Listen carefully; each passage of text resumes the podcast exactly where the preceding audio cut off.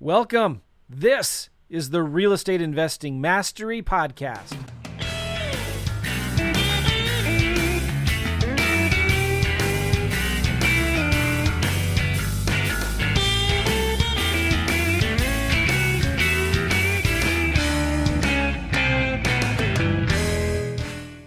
Everybody, this is the Real Estate Investing Mastery podcast. You're in for a special treat today. I'm so excited about this because the one and only Richard Roop is in the house. He is actually here. A lot of you guys know him. He was one of the guys who got me started in the business. He's one of the most brilliant marketers I've ever had the privilege to get to know and meet and follow and learn from his teachings. A lot of what I teach in this business, a lot of what I do came from this guy. Richard Roop, and he's got an amazing story to tell. It's going to blow your socks off. I don't see how we can get this all into one podcast. I've already twisted his arm and I said, could we please maybe break it out in two? I know you're real busy. And so we'll see how it goes. Richard Roop has been in the business a long time, and I'm going to ask him to introduce himself to you. A lot of you guys don't know who he is. A lot of you guys do. A lot of you guys have bought his courses in the past. And so we're going to be sharing his story. Some crazy things has happened to him, and it's going to be a lot of fun on this podcast. But first, couple announcements, house cleaning things real quick. This podcast is brought to you by my book, Wholesaling Lease Options. This book is completely free. You just pay a little bit of shipping and handling, and I'll send it out to you. This is the book that I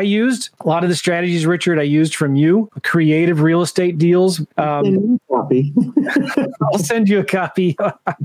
um, the, this book, you can get it at WLObook.com, WLObook.com. It's free. Check it out. And I'd love to send it to you. All right. Second thing is, a lot of you guys were watching this right now live on Facebook and YouTube, and we'll be releasing this later as an audio podcast. But if you're watching this live and if you have any questions or anything that you want to ask Richard, please type them in the comments or in the chat of the YouTubes and the Facebook, and we will get that out to you. I mean, we'll I'll display the question here, and, and you'll get a chance to ask Richard a question or uh, have any comments and things like that that you want to say. So good. Please go ahead and type in the comments. Tell us hello. Say hi to Richard. Tell us where you're from, and we will. Yeah, we'll go from there. So that's all my announcements. Um, Richard, how are you? I'm doing awesome, Joe. It's great. It's great to be hanging out with you today.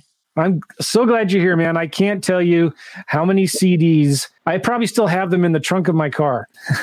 They've been in there.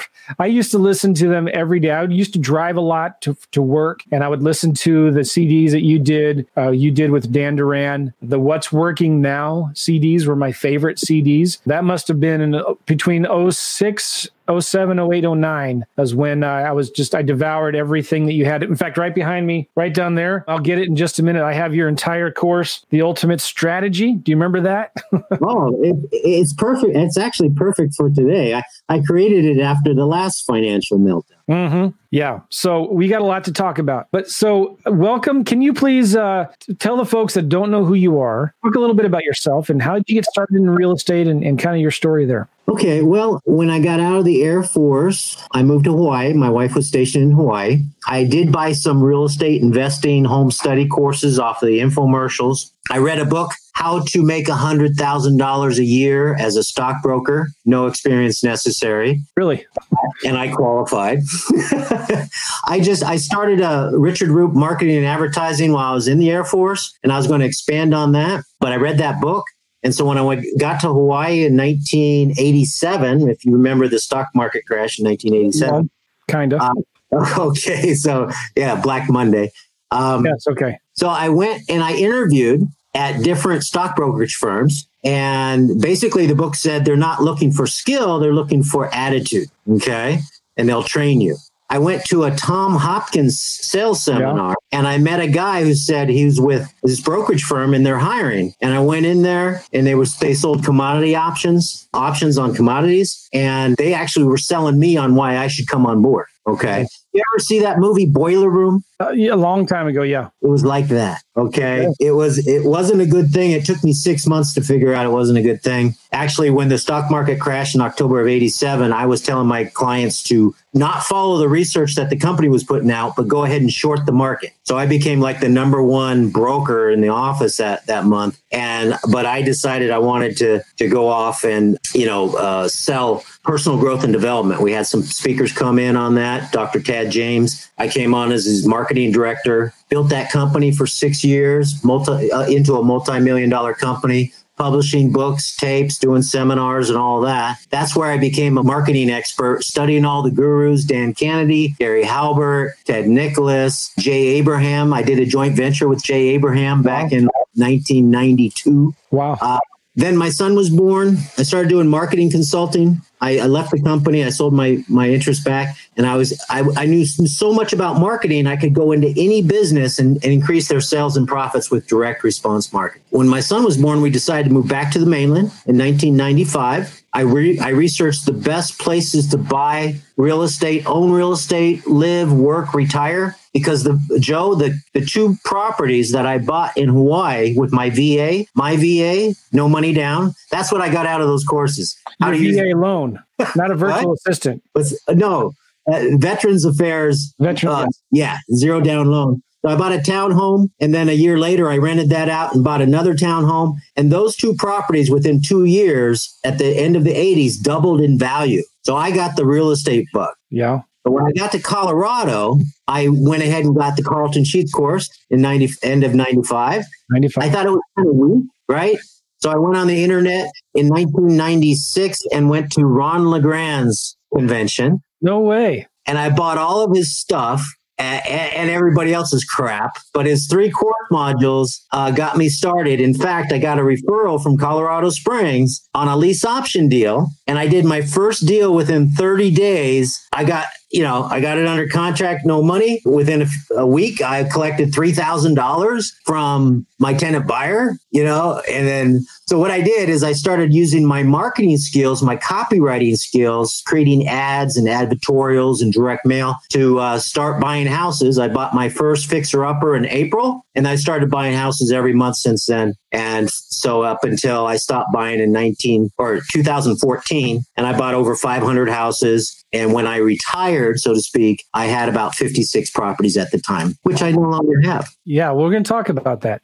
um, crazy. So you bought Ron LeGrand's courses back in the mid 90s. Back in 1996. And for two years, I thought I was so smart. I didn't want to go to any seminars. I just would, I was actually doing well. And then I actually went to uh, like a, a, a boot camp or a seminar, right? And it just took my business to the whole next level. Yeah. Don't ever stop learning. Yeah. You never, you never know it all. So I would come to come to these summits and these events, and I would share with Ron my marketing, and he'd go, "Man, that's great. That's great. Come up to stage and teach people about it." So I, that's how I got on stage. And then later, he was doing an event called Guerrilla Marketing for Real Estate Entrepreneurs. Yeah, I remember those. And I, you could repeat it. I repeated every single one. I went to like three or four of them.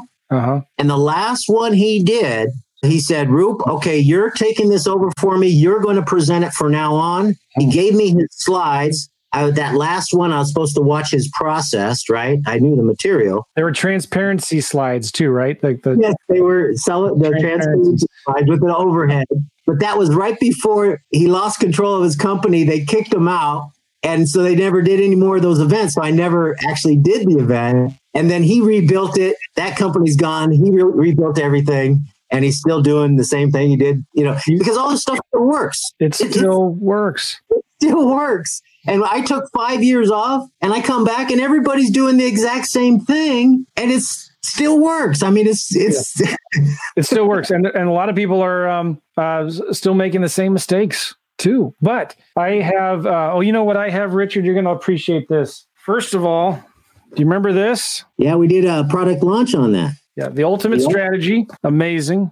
And then check this out Nothing Down by Robert Allen and read this. It says totally revised for the 80s.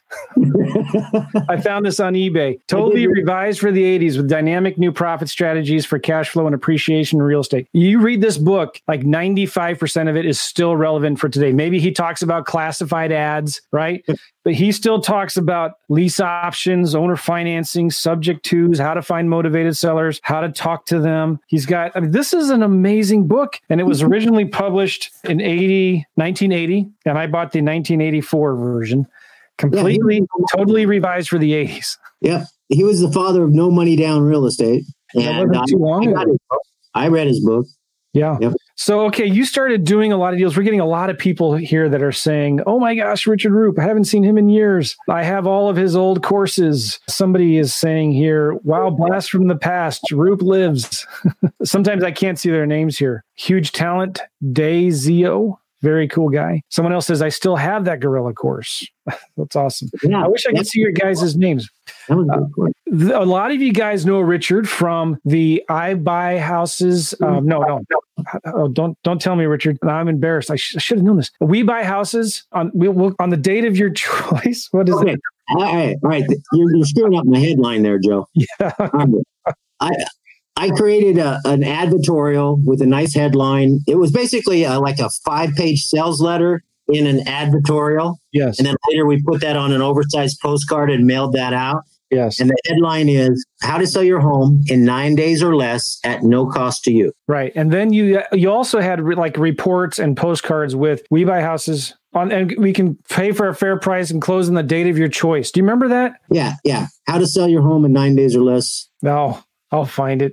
Oh, here it is. Sell your house for a fair price on the date of your choice. Sell your house for a fair price. Oh, yeah. Do you remember that on your postcards? Yeah, we said fair price. Yeah, I remember we switched to that for reasons. Yeah. And then on the date of your choice. A lot of you guys, when you when you see these um, these postcards that people are still using today, a lot of them were written by Richard Roop. You were one of the first guys that created the the sales copy for sellers. People started using them in postcards. You created the big postcard. Um, I'm going to look it up because I know I have it somewhere. How to how to how to own a nice new home without bank qualifying or large down payment. You know, so so a headline is going to give you the what are the top three or four benefits that you offer. Get that right into your headline to suck them into the cup, or to get them to click on a link or pick up the phone. Yes. So I can't find it now. I wish I would have prepared this before. Oh, remember your post-it notes.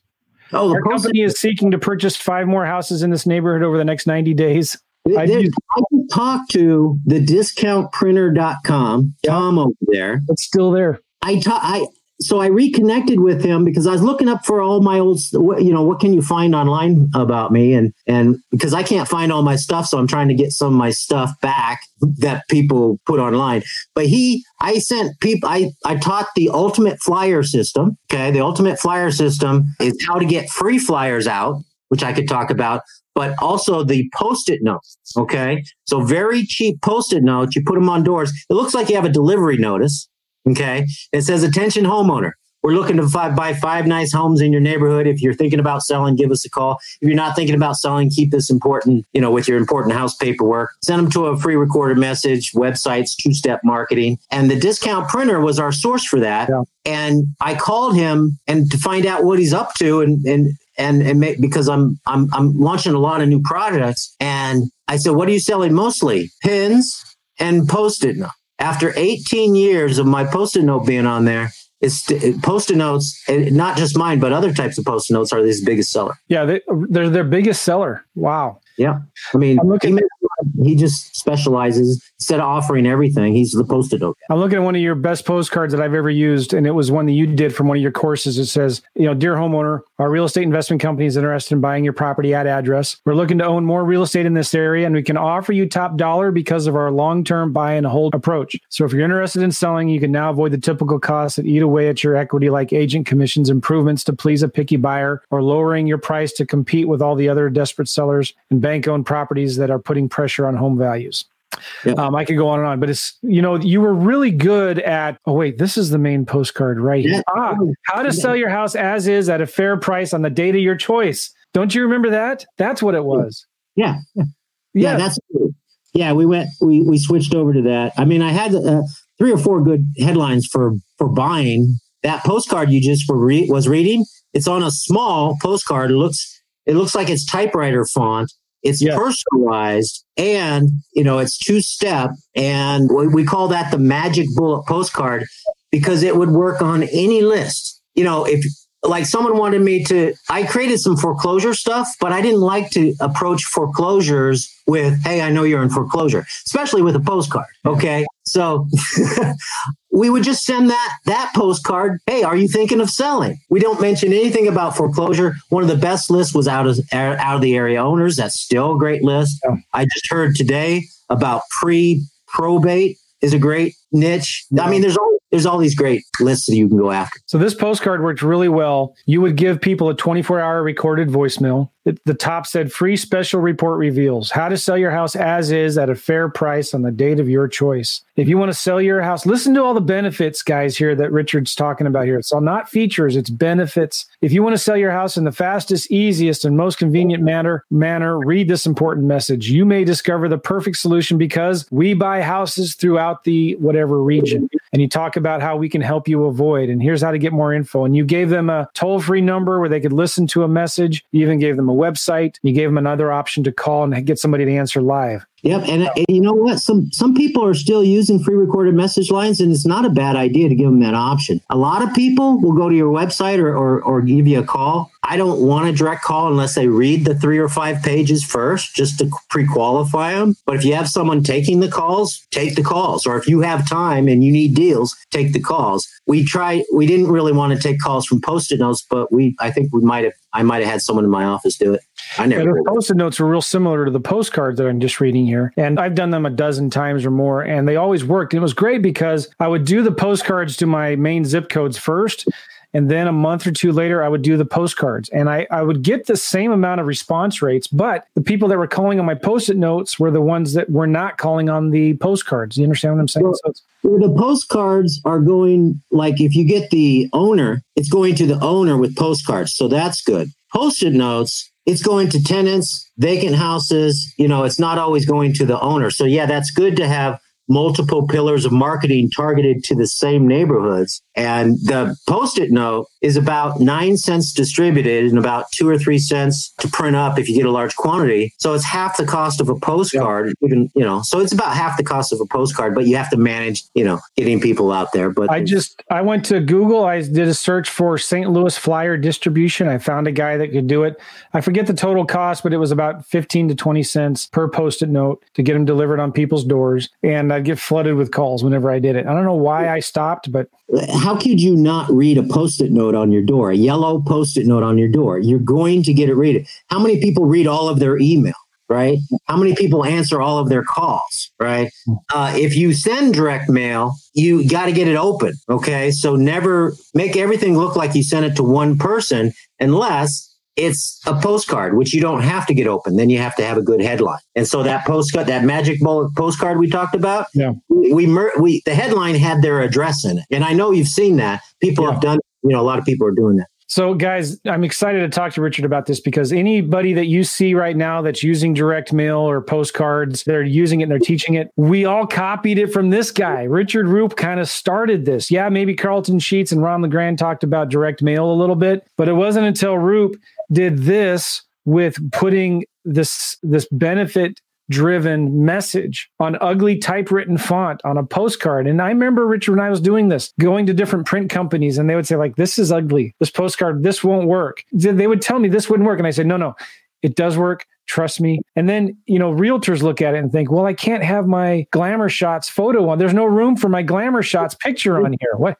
There's no graphics on there. When we did the larger postcards, we actually had some handwritten graphics, yeah. you know, circling, underline, but no photos. It's just, you know, you put a photo in there. If you're going to put a photo on a postcard, put a photo of their house mm-hmm. on the postcard. You know, that's that would be worth it. Okay. So if you could download all the public records with pictures of their house and mail with the picture of their postcard, or their house on the postcard, that's great. Anything that personalizes it. There is uh, um, there's technology to do that today. I think so. they take Google Street View maps, uh, pictures. Yep. Okay, Richard. So you started uh, bought f- over 500 homes. You bought a lot of them creative financing, subject tos, lease options, owner financing. What were some of your favorite? All cash, all cash using private investment. Okay. What, what were some of your favorite ways to buy houses? Taking over uh, existing loans, subject to, and then lease option them out, you know, to tenant buyers, rent rent to own. Okay. Uh, pretty houses, right? If it if it needed work, I wouldn't fix it up. I would have my tenant buyer do sweat equity. Uh, there's there's no shortage of people that need help getting into houses, and then if you're taking over someone's loan, uh, you can give them, you know, a very good price. If you have to cash them out, you got to knock it down, right? So I gave, so you become a transaction engineer, and that's what I would. That's what I, I was doing a lot with my coaching clients and my students and teaching is how to, you know, structure and present offers. Here's the most I can pay, you know, your price, my terms, right? And here's here's the least I can pay, which is that's not the words, but it, it's uh, your terms, my price. So the, their terms is all cash. So it's going to be the lowest price. And then we have one in the middle and it doesn't matter which one they take. So it's the alternative choice clause. And so, and then I like going after free and clear houses because there's, there, there's, you have every eh, strategy on the planet to acquire that property. Owner financing, 0% owner financing. That's what the ultimate strategy is about is having the seller take over you know, be the bank at 0% interest or 2% interest or whatever you want if you want to have some interest on there. And that, and the, that means that you get rapid principal reduction. So you can pay more for the house. You can pay top dollar. And, and I, I talked to one of my students, Joe, uh, I've been, when I've been catching up with everybody for the past few months, I've been doing a lot of calls and it's been great. He said, I still got nine of those houses I bought with the ultimate strategy. And while everybody was having trouble trying to negotiate with banks and stuff like that, I had no problem, you know. Yeah. Oh, yeah. And it was designed, it was that's what it was designed for. Now, going forward, you know what what's on the horizon well we've never seen anything like this in the history of the united states of the world and baby boomers are actually starting to downsize and they drove the price appreciation over the past decades. So the long term trend might be flat to down for the next 10, 12 years, but that doesn't matter depending on how you buy I think it's a good time to control without ownership, like with the lease option. I think that's a great model. Also, quick flipping, getting in and out is a great model. Buying with long term owner financing, where if we do, if prices do go down, you have the flexibility of working out with the sellers. Like, you want to adjust my mortgage or do you want the house back? You know, so, and they don't want the house back and you you know so they want their income well yeah and, uh, and as long as you're cash flowing yeah then it, what does it really kind of matter i'm going to share my screen with you here and tell me if you recognize this uh, spreadsheet. Do you see that? Is it showing? The profit generator. Do you remember this? Do you remember this spreadsheet here? This is the from the ultimate um, buying and selling machine, the ultimate strategy. This is your owner financing offer. This yeah, is, it's, it's, called the ultimate profit generator. It's a spreadsheet okay. that I created, and you stick in all your numbers, and it tells you the, the most you can pay with terms. Yes. And then this whether the other inputs or what ifs, I know this is really small. You, you cover the expenses, the capital needed at closing, the expenses needed. Oh, it's got to get everything in here. There's no way you can you can buy bad if you have the right numbers in there. And so some of them you have to, you know, pull out of the air or whatever. And, and the, the less certain you are about your exit, then you just buy back. Okay. Mm-hmm. And the way you do that on this is you put in, I want to make $40,000 if I buy and sell this house. Well, if you're uncertain about it, put 60, put 80, you know, put whatever makes sense so that it, so that you're excited about the offer that you're presenting the seller. And I yeah. think, Joe, this actually presents three different offers. Yeah, you had here, I wish I can remember where, um, it's a Mayo generator here. Offer one, subject to cash later subject to cash now, offer three, all cash, pay off the loans, or subject to interest on the equity. And you know what? That's the maximum allowable offer generator, but I actually later published the ultimate profit generator. Okay. Yeah. I know you kept on updating this thing and I had a hard time keeping up to date with it. But it's, I mean, I've done so many deals with that thing. Let me stop sharing my screen here. We can get back on. Um, but it was a great calculator. And I, with my coaching clients, I started my, I started doing joint ventures. I, I, I would help them buy houses. And then if they bought a house, I'd get 10 grand. Mm-hmm. Okay. So I would I would do uh, deal structuring. I would do you know work on any part of their business, but I would do. We actually did all the marketing for them. We did just about everything for them, but anything that they needed help with, they could do with me, including calls with sellers. I would call the seller and make the offer. Yeah. and we and that, and we would use that that software tool was always used to for presenting off. The strategy was real simple. You look for houses with equity, right? And you send them mail yeah. And what's the definition of a house with equity? If you would buy it for what they owe or less, it has equity. If you if you if they owed sixty thousand, would you take over the sixty thousand dollar loan? So you know But what if they owe 80% on the dollar or 90% on the dollar or 95% on the dollar or 100% on the dollar? You might want to take it. I would buy it if I could buy it with 100% financing. It's got good terms. It's a nice house. Uh, if you would do that. Now, it doesn't really have equity by definition, but but if equity, it has cash flow, then maybe that would work. Or move into it. Yeah. That's what happened when a guy in, in Colorado called me up with a million dollar house. It was on the Parade of Homes. It was featured on uh, HGTV.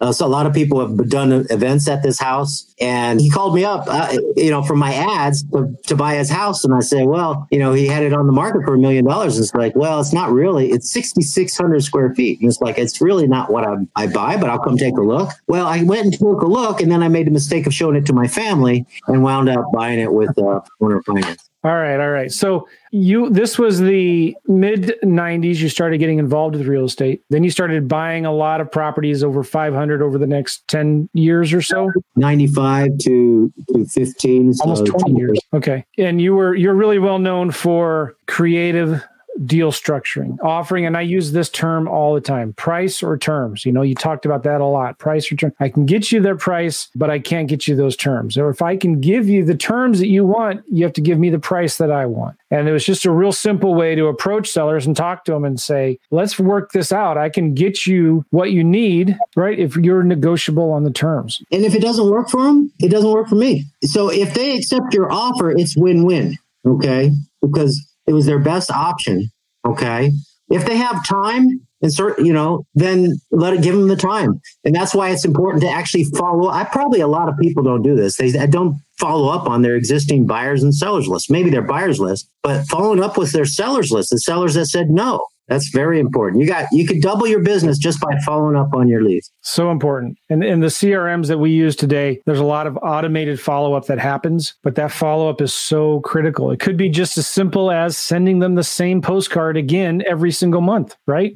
Yep. A letter, Absolutely. a report, an email. Yeah. A phone call, a text, you know, a post-it note, a sign. Here's a good one, Bill. Stick as, as when you find a vacant house, Okay, signs work really good if you don't have the sign police. You know, you put take a sign and you find you see a vacant house and you can't track down the owner or you don't want to track down the owner, you want them to call you. So you put a sign in their yard saying we buy houses. I've heard people doing that. I've never never had the guts to do that. But yeah, it'll get uh, it'll get your phone to ring. You have nothing to lose. no. All right, so um you started teaching and educating people on this stuff. Why did you start doing that? Why did you start an education business? Why not? Because just- we had a, a lot of people were coming to me after these events that I would go to, and I think I probably did some phone calls or something with with Ron and other speakers and stuff. But people were coming to me to help them with their business. Okay, and so I was do I was charging consulting. Okay. And I like operating that way. But then I didn't have enough time. I wasn't leveraged. So I, I scheduled my first event in Denver. This was like 2001 about 2000. It was a two day event. I did it with Bill Bronchick and the Colorado Association of Real Estate Investors, had about 40 people there. I knew from my past experience selling, you know, information products that I needed to record it and have a product. Okay. And that was how to collect five figure paychecks, buying and selling houses. And most people look at that as a marketing course, but I did teach the creative, you know, acquisition and sell side. And that was a very popular course. And that was to, so that was to leverage myself. Now I had a product. Then I created memberships and created a newsletter, you know, a free newsletter to get leads. And then I just continued to create my marketing mastery boot camp that was my next event. And then we started doing that three to four times a year with, you know, like 300 people or whatever, paying 4,000, a, you know, a shot. Put that into a home study. So that was a bonus when they came now. So all my stuff would be like a bonus for when they came to the high level event. People wanted coaching. I did not want to do coaching. I did not want to be, call people and hold them recount, accountable for doing what they said they're going to do and checking in on them and all that. So it wasn't until I, I started working with uh, Dan Duran, and Dan got me in touch with Willie Hooks, and he was the head of our coaching department. So all of our coaches were either expert students in real estate or expert coaches that learned real estate. So we had a phenomenal coaching program, and I didn't do the coaching; I just did the group group stuff. And we offered unlimited support. So if they didn't get help from their coaching captains or their coaches or the group calls that we did about four group calls a month, then they could jump on my schedule anytime they want. So it, we wanted to make sure they were taken care. You guys, uh, I mean, uh, you and Duran, it was called Roop Duran was the name of your company at the time. And Willie Hooks was also one of the main coaches too. Talked to, I had Dan Duran on a podcast a, a, a year ago or so. Yeah, uh, I, I found that the other day. Yeah, he's still active. Still sounds like the same guy. He uh, he could sell ice to an Eskimo. You know. well, I'm the mark. See, he says Dan Duran, the marketing man but he's really, you know, I was, we were a good match because he was the sales guy. I was the marketing guy. I wanted salesmanship multiplied. When I put my website out there, it was richardroop.com. Then it went to roopduran.com and then it went back to richardroop.com. Okay. Yeah. But we met, we hooked up because I had all these people calling me up and say, why should I buy your course? And I said, well, didn't you read the website? I didn't have patience for that. Dan would jump on that opportunity and sell him into coaching. So we got some. Seth Williams is in the house. Seth is a guy who has a great blog. Do you call still call it a blog, Seth? It's a website called RE Tipster, retipster.com. Uh, he's got a good podcast too, but he says the ultimate strategy from and Duran was pretty epic REI concept. I was always fascinated by the concept of sending out multiple seller financing offers to high equity owners. Carl Randall says here, I used to love listening to Richard talk about deals he created. He was so creative. Yeah. So I love that. 40% of the houses today are free and clear. 40%. And that's from the US Census I remember you talking about that. It used to be 33%. I just got some new st- statistics, not the current census because they're working on that now. But yeah, 40%. Another friend asked me here, he just texted me, would you still recommend the ultimate strategy today? And, and maybe explain what the ultimate strategy is. Okay, the ultimate strategy is that you got you, you target homeowners in your farm area in your price range or whatever you actually you can buy in any price range with the ultimate strategy. That's one of one of the reasons it's ultimate you target free and clear houses and you ask people, hey, you want if you're thinking about selling, give me a call. So if they're thinking about selling, they give you a call and you can you can pay more than anybody else by structuring phenomenal financing for yourself. And you only, as you know, with that software, you only offer the seller a monthly payment that the house can afford. So no negative cash flow. In fact, usually a positive cash flow. But even if it's a break even, take into account all of your expenses all of them, right? You're getting, if you're paying a thousand, you're getting a thousand dollar principal reduction every month. Yeah. you're paying down the mortgage. And so as long as you keep for uh, long enough where the mortgage is going down and you don't sell it, and we had strategies to make sure that uh, they didn't sell it for a number of years because we get the benefit, uh, but but it worked out for them. Then you could pay more for the house. You could pay top dollar for the house if you're getting rapid principal reduction and a positive cash flow. And what I was doing is I was actually I was putting in a private money first, small first, well protected. So a hundred thousand dollar house, bring in twenty grand. Give the give the seller ten. That would be one of my offers. One offer would be no money down. One would be ten grand down. Uh, right? Give them ten, and then I have ten to hold it, fix it, get it occupied, have some operating capital. So I have a twenty thousand dollar you know, first mortgage and the seller takes back theirs on a second. Do you would you still recommend that strategy today, given the current market conditions and the climate? I, I cannot because as we'll get into it, the, the the Colorado Division of Securities came after me and and said that my entire real estate operation now they just said since like past few years, but I hadn't done any, you know, everything was the same over the years. They said it was a Ponzi scheme because I was taking investor money, my private investor money. And if I didn't pay off a private investor, I would replace them with another investor. That's called refinancing. Oh, yeah. give them an equity position. They said that, de- but by definition of paying one investor off with another investor, it was a Ponzi scheme. Okay. They didn't know anything about my business. They, and they never found anything in my business afterwards that would you know, justify that. And they dropped that allegation, right? But not until they destroyed my business and to the point where they actually took my 56 properties. Actually, at first they took 38. They let me keep 17. They took 38 into receivership, which I thought they would take care of the agreements and sell the properties and pay everybody off. That's not what they did at all. I'm not allowed to talk about what the division of securities did, but I can talk about what the receiver did. And then later, so they said, you can, our settlement agreement was they'll take those 38 properties and take care of them, right? I'll keep 17 that don't have any private investors on it, right?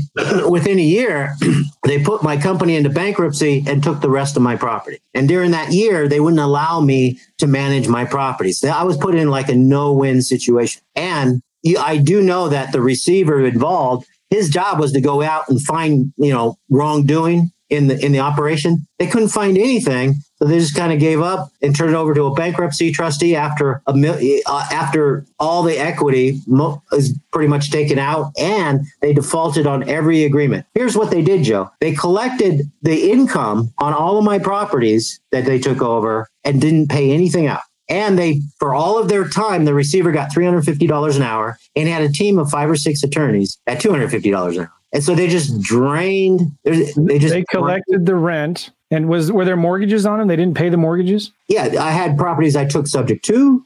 I had I had properties that you know just with private investors, right? So maybe a private investor first. I had I don't know if I had any lease options that I acquired.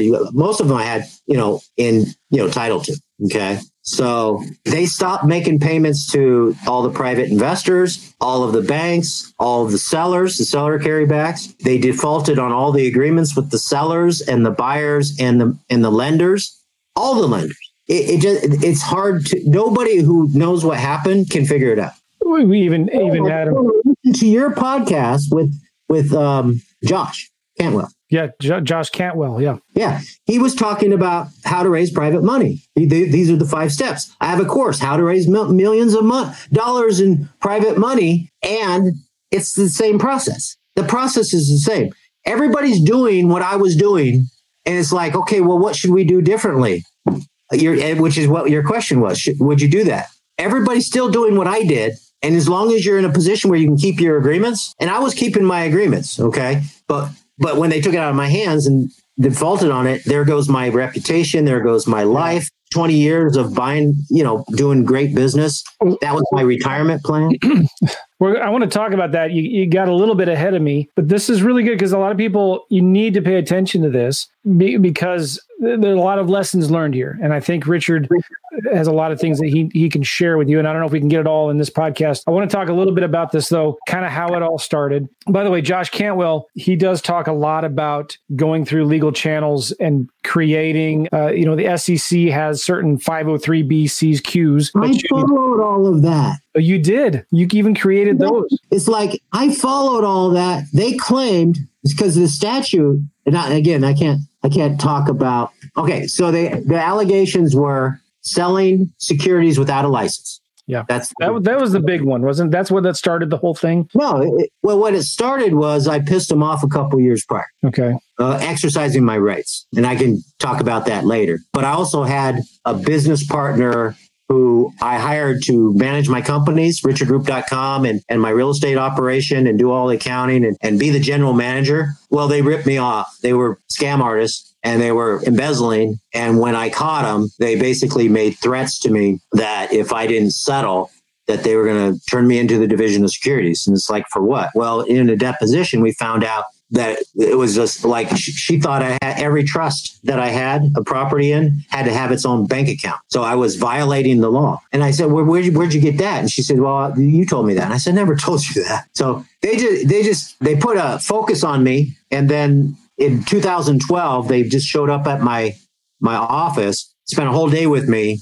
I, again, I can talk about this later I gave them all the documents they wanted. I was cooperating. It's like, what is this about? They never told me what it was about. And then they asked for some more documents. So I said, okay, I'll get those to you in two weeks. And then after I gave them all those documents, the buyer, seller, lender on four, 15 properties, they said, okay, give us some more documents. And I said, wait a minute, you're not telling me what this is about. Is there any complaints? Is there any, is there, is there any problems? You know, what's going on? I was completely in the dark. They said, no, you're licensed because I was licensed. I got a license as a, um, uh, a securities dealer just to follow to make sure I was following the rules, okay, on the private money. And and the law says any note secured by real estate is exempt from registration and licensing. And those were the two allegations registration and licensing. And then they said fraud because they said, I didn't disclose all the information that a, an investor might, uh, there's no rules on it. So it was up, you know, it was subjective. They didn't say I disclosed information on, I had one lawsuit from a seller where I was late on his mortgage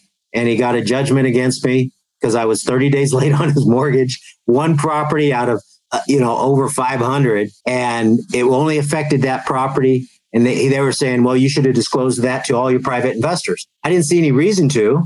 And we never, and we never, we never uh, went, we never got it argued because it was dropped. The fraud charge was dropped. And, and I settled on the, the other two. I got, they got a summary judgment saying that I was dealing without uh, securities without a license and uh, selling unregistered securities. We defended that. And I, I, talked to Bill Bronchick. He was my attorney. He tells me I can say some of the, the facts of the matter. I just can't, you know, say anything that to directly or indirectly say that they didn't have any merit. So, and I'm under a gag order on that part. But as far as what the receiver did and the, the bankruptcy trustee, I think that should be exposed. This whole thing could be a nice movie or documentary.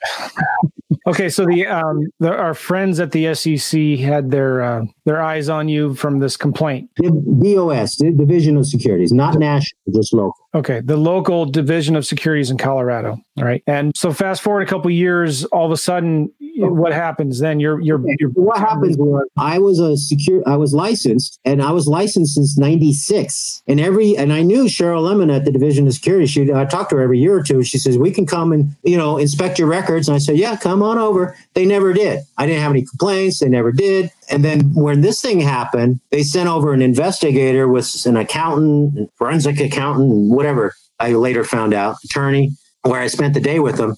After I refused, I said, okay, if they, they keep asking me for these documents, what if I don't do that? Well, the only thing they could do is take away my license. Well, I didn't need a license. I was oper- I was just doing that as like an extra thing, and I could put that in my advertising right? I didn't need it, so I gave it up. Well, they didn't accept it. And later, they suspended it because they wanted to send out a press release that they suspended my license. They also said put out a press release that I they requested documents and I never provided any of the documents that they requested. When I when I gave them everything they requested until it got too much, right? And so I was I was fine with that. Then they went away for a year, didn't hear from them. And then I got a subpoena, I think in 2013 they subpoenaed all of my business records, every, you know, going back wherever, every, all my personal and business records. I had to spend twenty thousand dollars getting all the stuff copied, send it to them, and I don't hear from them for a year. Okay, and then a year later, they they requested,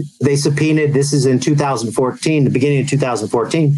They subpoenaed the rest of you know any updates in the last year. And again, I had to go through the expense of you know providing the documents. So they never said they found anything wrong or anything like that until in April of 2014, I got a restraining order saying I couldn't do any business for 30 days until it was before a judge because I'm being sued for those three allegations. So they instantly put me out of business. I couldn't do anything for 30 days. And that's, and I can't really say, but you know, if you don't have any money to defend yourself, if you don't have any income, if, if, if it, they take everything from you, it's kind of hard to defend yourself. Hmm. And I felt like I was put in that position. And then a year later, you know, we settled, and that was in uh, March of 2015. For two years, I was completely numb. I didn't do anything productive at all just nothing. And I, and I, I just couldn't wrap my head around what happened. It, it, you know, most of the most of the people involved were friends, family. I bought and sold property from families. I mean, it was a small community you know, I was embarrassed to go out to the supermarket, you know. And by the way, all these connections, Joe, that I'm making with all my old associates and, and clients and stuff, almost everybody I talk to has a similar type of story where they had this thing that just knocked them silly and then they're coming back, you know. So, uh, yeah. Could you talk a little bit about what happened later with the um, contempt of, well, I forget what it was. Contempt of court? Yeah, the contempt of court. Can you talk about that? They wanted to put me in court so that they couldn't find any. Like I said, the, the fraud charge was dropped, but the receiver acted like it was argued and they won that part because they treated all the private investors and all my notes as securities, not as loans. They they said all the land trusts were sham trusts, and they were. You weren't pooling money either, right? No, one note, one house. Like they would get a deed of trust to that house with a promissory note, right? And one of the reasons I lost the thing about operating securities without a license is because all of my properties were in a trust and it was I was the trustee and my company was the beneficiary so I'm doing business for myself not for others. They said because I was using trusts that was a different entity so I'm I'm dealing in securities even though that's my trust, okay? On one property, I put a private lender on there. It was a $25,000 note. Instead of giving them $25,000 note with very little, you know, equity cushion, I said, I'll get, I'll put 15 here and I'll put 10 on another prop next door. Okay. So I split up his note, but it was one investor, two notes, two different properties. They said, because uh, I split up that 25, it, that on that one deal, it violated the definition of splitting up notes. And that's how I lost that. wow. So, oh, so then you had to, how, and, when, yeah, and they wiped out about 15 years of public records. They went back and they scrubbed public records. I had thousands and thousands of real estate transactions over the years. They went out and they they actually somehow scrubbed public records. Just removed them. Why would they do that? I I, I don't know. They wouldn't you know, there, I didn't have a lot of communication with them over the years, they, even though I offered to help them, you know, get the properties liquidated. And why would they do that? Because they their opinion was they weren't really real estate transactions. Okay. Well, I, I sure paid a lot of money in, in, in income tax and property taxes. property. okay, okay, so um, the contempt of court thing. Okay, happened. what happened with that? All right. When the receiver took, they they held me in contempt of court three times. The receiver, and by the way, when they they uh, when they first sued me, they put out a press release which which says you know Woodland Park Band op, you know is alleged to have, be operating a Ponzi scheme or something like that. I put out my press release the very next day. Okay. To the to the papers. Now later, when it went into receivership in March of 2015, there was a delay of three weeks between when the judge, when we settled, when we created, uh, when I agreed, okay, I'll I'll let them take it over. There was two to three weeks before they actually took over the files and took over the operation. So during those two weeks, I had a couple deals closing. I closed a couple deals. I paid off some private investors out of those deals, and they complained about that. And they complained that I was still operating. I was violating the receivership order and they held me in contempt and they found found they find me. Then I had uh, another deal where it was it was one of the properties they let me keep. I had owner carryback notes on it, and I com I moved I combined two notes because I did four deals with this one seller.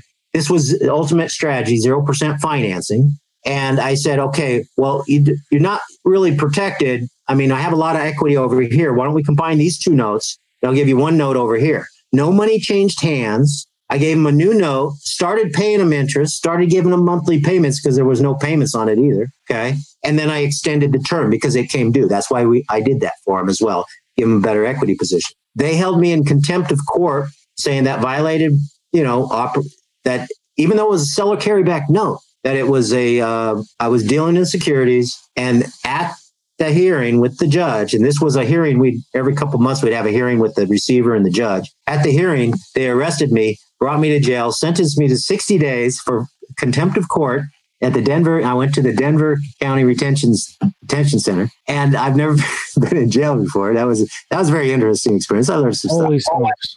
And so but you can't put someone in jail for contempt of court if unless you prove they intended to violate the judge, judge's order. And I proved by showing them the email that I sent to my attorney. I said, I'm going to do this. Is it okay? Am I, you know, I was asking permission before I did it and I got permission from my attorney. So that proved my intent. So it took 30 days before my attorney could get back in front of the judge and get me out of jail.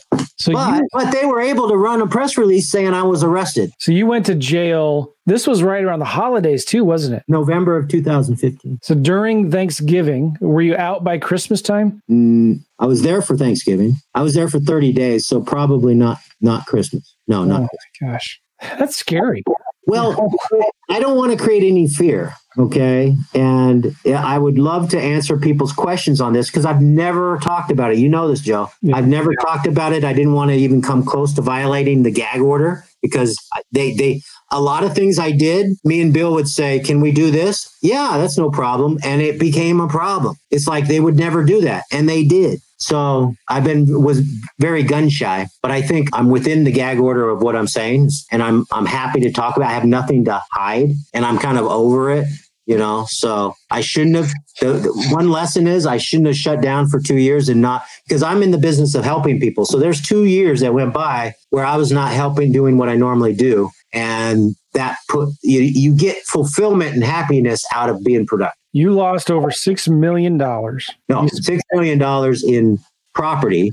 So there's about there's about a million dollars in equity. So I lost a million dollars and I lost another million dollars in appreciation because I was actually see they couldn't understand this. Through my coaching and my my information marketing, I was feeding some alligator. Okay because you know times are tough right but i was jumping through every hoop i could to keep my promises with it, all my agreements they couldn't they figured that it you know, there's something wrong there. But I was making, you know, the money to do that and live my lifestyle and all that. But I knew it'd come back.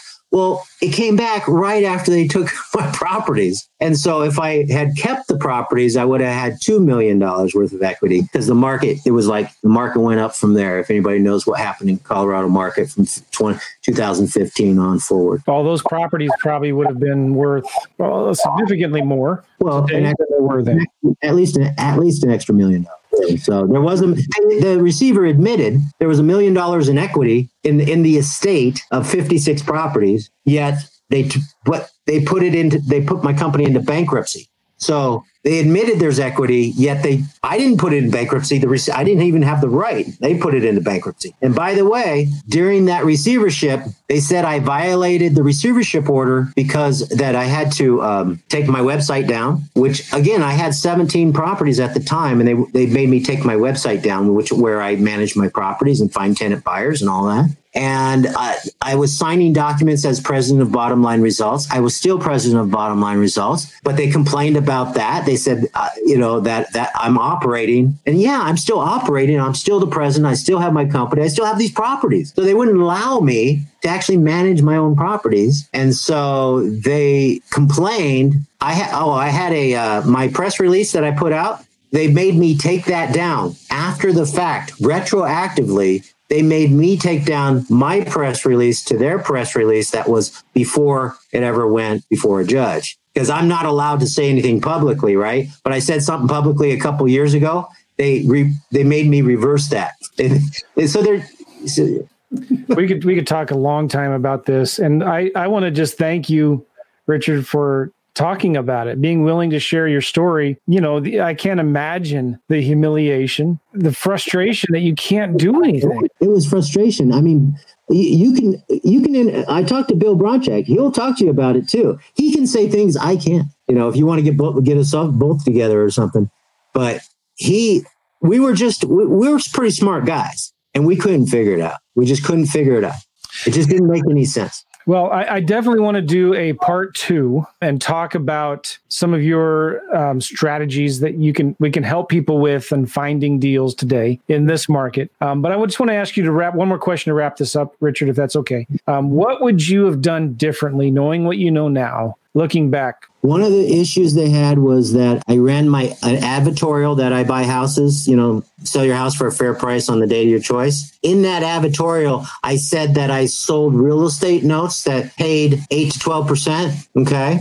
That they called that a public offering you know so i wasn't really selling notes i wasn't d- brokering notes i was creating notes right i was selling a note on a property my property right so that they had a, i think that they had an issue with that. So no public advertising for pri- private money. Get very good legal advice if you're soliciting private money. So do you think that was it? That was the main thing. It was just your they perceived you as soliciting for money. Their main thing was they were saying my private lenders were investors in securities. So they had to write that I be licensed and manage that. Okay. Cause it's the division of security. Okay.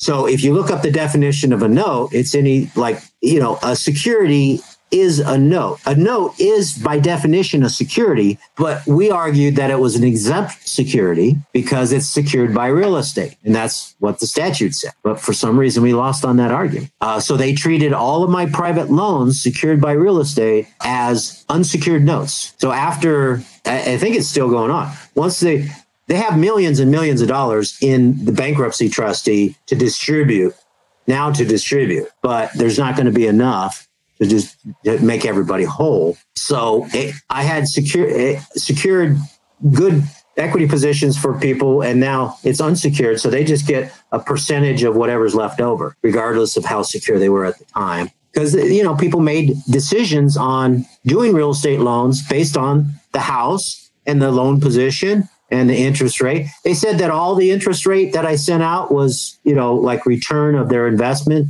So they didn't, you know, they don't even count the fact that their money was, you know, tied up or anything. Lessons learned. Lessons learned. Yes. I, maybe I'll think about that. Maybe next time we'll talk about it because if I, I can't, it's like I everybody's doing the things that I'm doing. They're not getting in trouble. You do, do good business. Be okay. Be more transparent. Over disclose. Over disclose. Make sure everybody in the transaction is fully disclosing, knows what's going on. I always did that. Okay, but overdo it. Okay, I know some people that like to hide a few things. Don't make sure everybody involved knows exactly what's going. And if you have a problem, take care of it. That's what I did. I would write a check before, you know, before, just to, even though it wasn't right, someone would complain. I would go ahead and write a check just to get rid of them. Okay. And I, I did my entire business for decades without attorneys involved. Maybe an eviction attorney. That's about it. You know, so do good business, write a check if you, to avoid a lawsuit when you go when attorney, attorneys get involved, it's it's hard to come out ahead, you know, because they're the ones that kind of win sometimes. Man, man, man, man, man, man. So um, let's do a part two if that's okay with you, Richard. Sure. Offline here, we'll schedule another time to do it. Appreciate you taking the time to share your story. I'm glad to report that you're kind of back. Sorry, my watch. I'm glad that you're back in the swing of things. You're back in business, maybe not doing a, a bunch of deals like you used to be doing, but well, yeah. I mean, I, there, there's so many opportunities, and I really like the educational part, helping helping people do deals. I do like that, and I did spend two years after I got out of my funk. I spent two years on the road meeting with business owners that wanted to sell their business, and I offered a marketing program to help them find their buyer for sale by owner. That was a great experience. Okay. And then now getting back, I'm just, this is, you know, I, I want to share what I know. And I know real estate investing, I know real estate marketing. I mean, uh, and I know entrepreneurship and success and inner game, and all that stuff. I just like to share and, and help people do the best they can. Uh, I'll think about any other lessons I can recommend. Well, well, people can still reach you if they want to reach you. They can go to richardroop.com, right? And that will take them to, they'll show them where you are on Facebook and LinkedIn. Uh, yeah, I'm working on several uh, projects. Like I said, uh, um, mail, let's see, mail, uh, freecards.com, right? And, and a couple other websites, projects that I'm working on that's kind of the hub place for all that. So richardroop.com, it has links to all my social, the Facebook and LinkedIn. So that's a good way to get a hold of me these days through the social media. Okay, good. I have so many more questions I want to ask you. So let's do a part two. Guys, I want to uh, encourage you to go check out richardroop.com. Do you still have courses on eBay? Can, can people still buy your courses? You know what? I have all my courses. I have some great courses and I haven't done anything with them for four, four or five years, right? In fact, I have one course that I really didn't market in much. It's called Strategic marketing secrets for real estate and entrepreneurs. It's the best marketing course I ever created on this ever. Okay. I have that over there on a thumb drive and it has all everything, everything, all the tools, all the training, all the videos, audios, documents. It, it's amazing. So plus I have all the free and clear cash machine. I, all my other courses are still valid. So I'm going to hunt up all those electronic documents. They all used to be on my website, but I had to let that go. Okay. Online in my membership site. So I'm going to rebuild that. But yeah, I'm going to somehow get that information out. I'll probably just go ahead and start doing some new training, even though it's the same type of stuff. I've got great new ideas, new ways to find deals. I like finding out what's not working for folks and solving that. So if you have any thing you want to improve in your business, let me know. I'll come up with a solution. I don't already have it. Yeah, I've been uh, spent a little bit of time with Richard on the phone the last couple weeks, and just some of the stuff he drops like gold nuggets. Like, have you thought about doing this? And have you tried doing that? And you should do this and this. And I'm like, what? Like, wait, stop. Let me get a pen and paper. And I can write this down. So Richard does a lot of consulting, and if you um, if you anything that we've talked about here resonates with you and your situation, and maybe you just want some help with uh, structuring some deals, or maybe even uh, getting into the coaching and consulting business yourself, go reach out to Richard. Go to richardroop.com. You can also. I, I was so it was so cool to see you starting to get active on Facebook again. I hadn't I, I hadn't been on Facebook for a long time, for years, and I just w- was able to figure out how to get in there in January after I started reconnecting with people. So I really started coming back in December. I started getting excited. I had some old clients contact me asking for the help, coaching clients, former consulting clients. And I go, man, why am I sitting around? I was working on another startup, but it's not my passion. This is my passion. Well, good. All right. Well, thanks for being here, Richard. And uh, we'll schedule another podcast. Guys, again, go to richardroop.com and we will do a part two real soon. I want to ask you some more questions about, you know, the right way to do deals, you know, the right way to raise private money, the right ways to structure uh, subject twos and owner financing deals. Uh, what about substitution of collateral? Do you remember that, Richard? Talking about substitution of collateral. So when do you borrow profits on deals? You know, so I want to ask you a lot of those kinds of questions and we'll talk about structuring deals and on part two. Thanks again, Richard. Take care. All right, Bill. Thank you. Uh, first interview in six to seven years, maybe. I don't know. all right. We'll see you guys all later.